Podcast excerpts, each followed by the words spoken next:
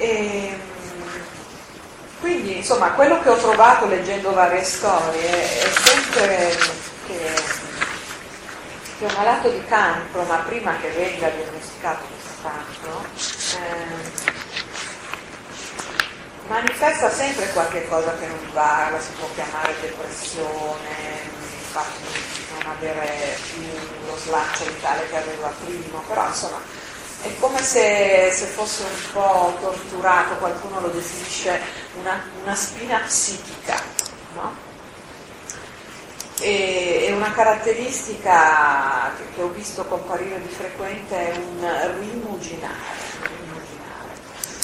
E come anche un'altra cosa interessante, vedremo dopo perché, è eh, lo sguardo, per esempio, eh, che molti riferiscono che che sia uno sguardo velato, come eh, rivolto verso la propria interiorità.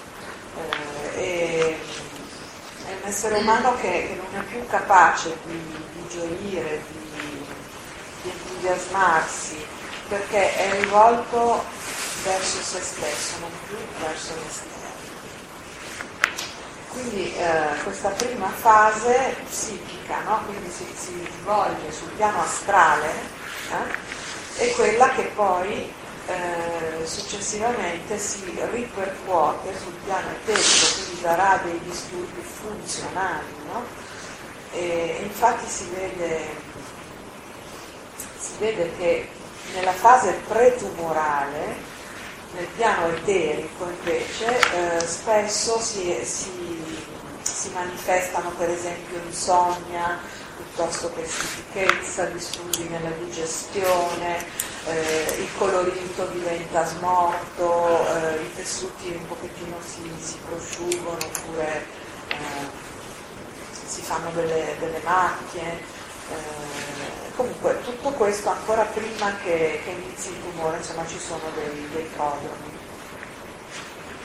Ed è proprio in questa fase qui che arriva l'epigenetica no? che quindi un trauma può innescare l'avvio del processo tumorale vero e proprio. No? E, e, un'altra cosa interessante è che eh, spesso eh, in questa fase eh, la persona interessata prova una sensazione di freddo nella zona in cui poi si svilupperà il tumore. Questo è frequente. Eh, poi come evolverà tutto questo chiaramente dipende dall'età, perché eh, in una persona giovane ovviamente i processi eh, del corpo eterico sono più vitali, no?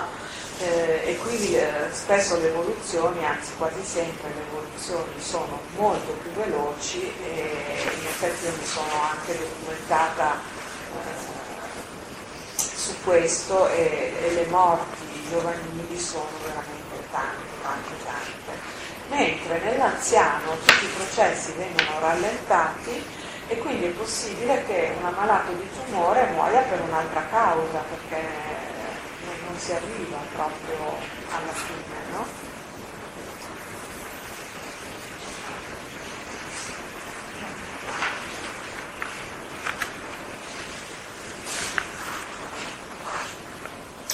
Quindi se la vogliamo vedere sempre sotto l'aspetto della quadripartizione, questa cosa che avviene eh, quando, quando, si verifica un cancro. No? Eh, noi possiamo vedere eh, a livello del corpo fisico che abbiamo, abbiamo una, una, perdita di forma, una deformazione, qualcosa che, che arriva come se fosse, eh, Steiner la chiama, un golfo del mondo esterno all'interno del nostro organismo è qualcosa che non fa più parte del nostro organismo e, e quindi che ha delle regole proprie che non sono più le nostre e che spesso è duro.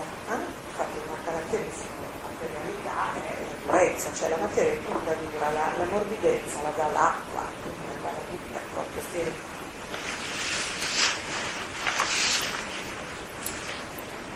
Poi eh, a livello del corpo eterico eh, abbiamo detto che eh, il tumore prolifera, no? quindi ovviamente il corpo eterico è attivo, ma non è il corpo eterico nostro, cioè quello che soggiace alle regole dettate dalla organizzazione dell'Idio, ma è un corpo eterico che soggiace alle regole del mondo esterno. Adesso è troppo complicato da spiegarvi, però Steiner lo spiega molto bene che eh, l'eterico eh, fuori è eh, una forza, eh, cioè sono in realtà quattro forze, non una sola, eh, che vengono dalla periferia del cosmo, no? quindi eh, il, il, corpo eterico, l'attività eterica in un tumore è, è qualcosa di esterno che prolifera a scapito dell'organismo stesso, che invece piano piano appassisce man mano che il tumore eh, progredisce. No? E quindi eh, si, si, dissecca proprio, no? mentre il tumore si gonfia, noi vediamo che negli ammalati di, di tumore proprio piano piano iniziano ad apparire le rughe, la pelle diventa più dura, cioè c'è proprio un disseccamento visibile. No? E, e c'è un distacco anche del corpo astrale perché eh, lo si vede nelle emozioni, cioè eh, un malato di cancro è angosciato, può essere depresso, può avere ansia. Eh, poi una cosa, due cose eh, costanti sono l'eterno ispiro, ma questa è una caratteristica proprio della vita nostra in generale, infatti una predisposizione al canto ce l'abbiamo tutti nella società in cui viviamo, dopo ne parliamo bene, ma eh, l'armonia è data da, dall'ispiro e dall'espiro, no? come, come, ci insegnano le onde del mare, per esempio. No? Noi viviamo in un continuo stato di apnea, no? in cui ispiriamo ma non riusciamo a espirare bene. Infatti ci sono fior, miliardi di letteratura, ma tutti tutte queste pubblicazioni raccontano la stessa cosa, cioè che noi utilizziamo solo un terzo della nostra capacità respiratoria, cioè eh, noi possiamo a ogni ispiro e a ogni espiro buttare fuori eh, e far entrare 3 litri di aria, invece ne facciamo solo uno, per cui rimane questo ristagno perenne e non riusciamo mai a espirare completamente, a liberarci, a rilassarci. Quindi siamo in uno stato di eh, continua tensione, irrigidimento e questo è, è qualcosa che ha molto molto a che fare col cancro. Pensate alla durezza e a una rigidità che poi noi possiamo trovare anche negli atteggiamenti psichici. Ma ne parliamo più là. Ah ecco, e l'altra cosa non, so, non, non, ha a che fare solo con gli scambi respiratori, ma eh, anche per esempio con la sudorazione, che è un'altra cosa che ci dipende dal corpo astrale e che spesso nei malati di cancro è assente. È un altro, un altro segno. E comunque, no vabbè, adesso ne parliamo dopo. Allora, Pensando all'organizzazione del Dio e al Dio con la I maiuscola nostra, veramente è adeguato questo termine di malignità, perché il cancro è veramente un attacco al Dio, perché gli sottrae il suo strumento, cioè noi abbiamo bisogno di questo corpo perché il nostro io che ha deciso di incarnarsi questo corpo qui vuole fare in questa vita delle cose. Dopodiché il cazzo glielo spedisce. Quindi è una roba terribile, veramente maligna. Se l'io non riesce a venire fuori da questa storia, può anche vincerla, no? Ma se, se non riesce a ricostruire di nuovo un'integrazione con tutti gli atti costitutivi non riuscirà neanche a impegnarsi nella vita, quindi soccomberà, non riuscirà ad agire.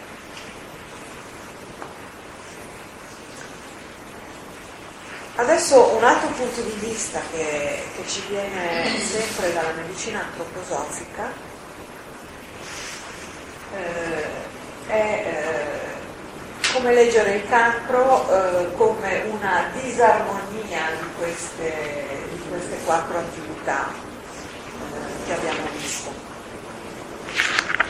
Una delle cose che, che dice Steiner per, per, definire il cancro è che eh, gli atti costitutivi superiori, cioè eh, l'io e il corpo astrale, penetrano troppo profondamente nel corpo fisico, troppo profondamente. Adesso una cosa che non vi ho detto ma vi dico adesso è che eh, normalmente a livello del sistema neurosensoriale l'io e il corpo astrale stanno un po' fuori, non sono completamente dentro il corpo fisico ed eterico, sono diciamo un, un po' fuori, perché solo in questo modo noi possiamo percepire e pensare. Mentre all'interno del metabolismo e delle membra sono completamente inseriti nel corpo fisico, nel corpo eterico, perché lì devono direttamente governare tutto quello che avviene. È, è chiara questa cosa? Cioè, capisco che sono termini un po' vaghi, però adesso no, non possiamo approfondire, ma la, la, situazione prendetela per buono. La situazione eh, diciamo, di salute è eh, questo tipo di disposizione ma anche abbastanza senso quando dicevi che nel polo neurosensoriale noi siamo svegli e quindi appunto questo fatto che noi siamo svegli è permesso eh, da questo eh, invece distanza del io del corpo astrale. Invece al contrario, eh, nel metabolismo, se noi dormiamo, è perché comunque siamo diretti da altri, quindi certo. si spiega anche sì, in questo senso. Esatto, esatto. E, però cosa succede? Che eh, lui dice, quando io e il corpo astrale penetrano troppo profondamente nel corpo fisico,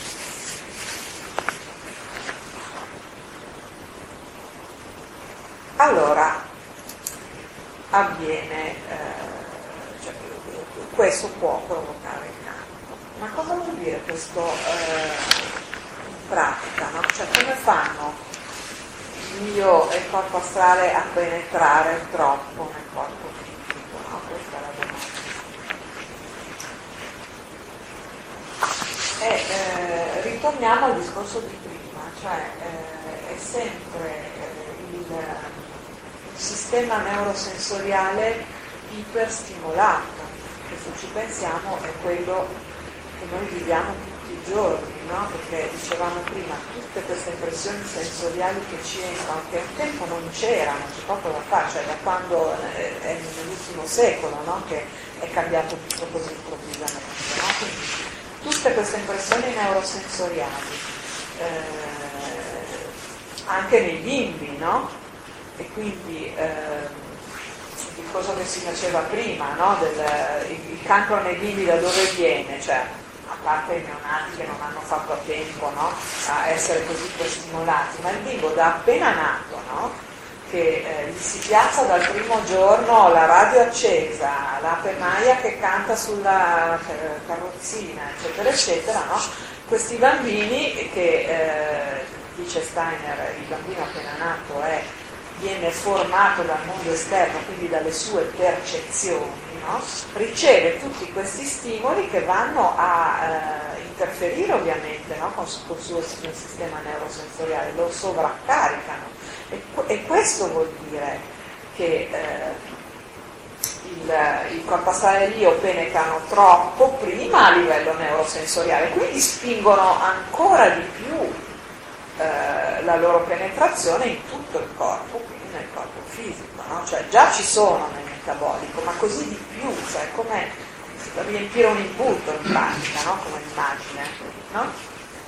Ma questa cosa può succedere anche agli adulti, non solo come una stimolazione come questa che abbiamo detto, ma pensiamo, eh, perché molti dicono, non so, tipo Hammer per esempio, no? ha questa teoria del, dello shock estremo, no? però io così le, leggendo un po' le storie eccetera non è che sono molto d'accordo su questo, perché allo shock estremo noi reagiamo il più delle volte ma è, è qualcosa di più eh, continuo, è un martellamento quello che, che fa sì che, che avvenga questa, questa penetrazione eh, più profonda degli atti superiori, sono le preoccupazioni ripetute. Poi magari lo shock estremo può, può fare eh, scattare la molla, no? Eh, però eh, insomma, ma questa immagine da quello che, che ho letto eh, ho, ho, capito che, che, viene più da, da, da, questo tipo di storie, no? di, di, qualche cosa che ti rode dentro, piano piano. No?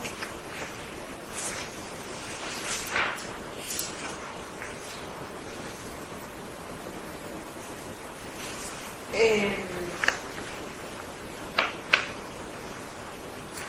e quindi, eh, insomma, quello che lui, una delle, delle, delle, cose che dice riguardo alla formazione del tumore è proprio il fatto che eh, il tumore è un processo nervoso, no? proprio per questa penetrazione degli atti costitutivi eh, superiori, è un processo nervoso nel posto sbagliato, perché la maggior parte dei tumori si instaurano nel metabolismo, quindi nell'addome, dove processi neurosensoriali non dovrebbero starci, no?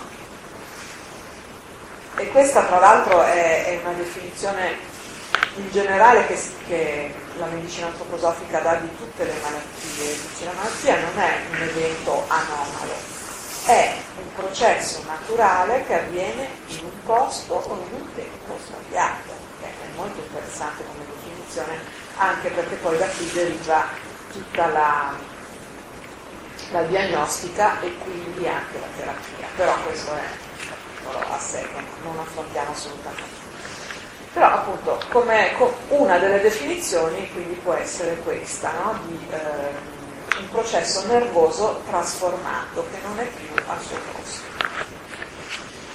E i segni di questo possono essere tutti dei segni di indurimento, no? perché dicevamo prima, eh, quando parlavamo della crescita del bambino, che io e il corpo astrale, eh, certo, lavorano sul corpo eterico per la costruzione, ma anche per l'indurimento, perché poi alla fine lo step finale è la formazione delle ossa, che sono due, il, il campanello che ci, che ci dice che il bambino è pronto per andare a scuola, sono i denti, che sono la formazione più dura che noi abbiamo all'interno del nostro corpo. No?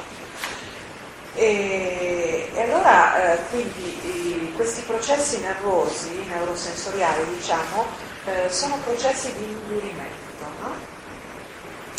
E noi possiamo eh, leggere delle avvisaglie eh, di questo progressivo processo di indurimento che possiamo anche chiamare sclerosi, ne avevamo parlato quando avevamo parlato delle medicine no? La, e anche l'anno scorso eh, la contrapposizione fra infiammazione e sclerosi, che sono due processi polari, sono due eh, aspetti eh, di due patologie eh, completamente diverse, opposte. L'una l'infiammazione che è quella che si presenta nei primi tempi della vita, no? quando il bambino appunto ha queste febbri per rimaneggiare il suo corpo, eccetera, eccetera. E l'altra la sclerosi che si presenta di più nella vecchiaia. No? Poi in una vita sana ci deve essere il giusto compromesso, quindi delle infiammazioni anche durante il corso della vita, del tipo dei bei febbroni ogni tanto, sono una cosa salutare, ma questo l'avevamo detto l'anno scorso.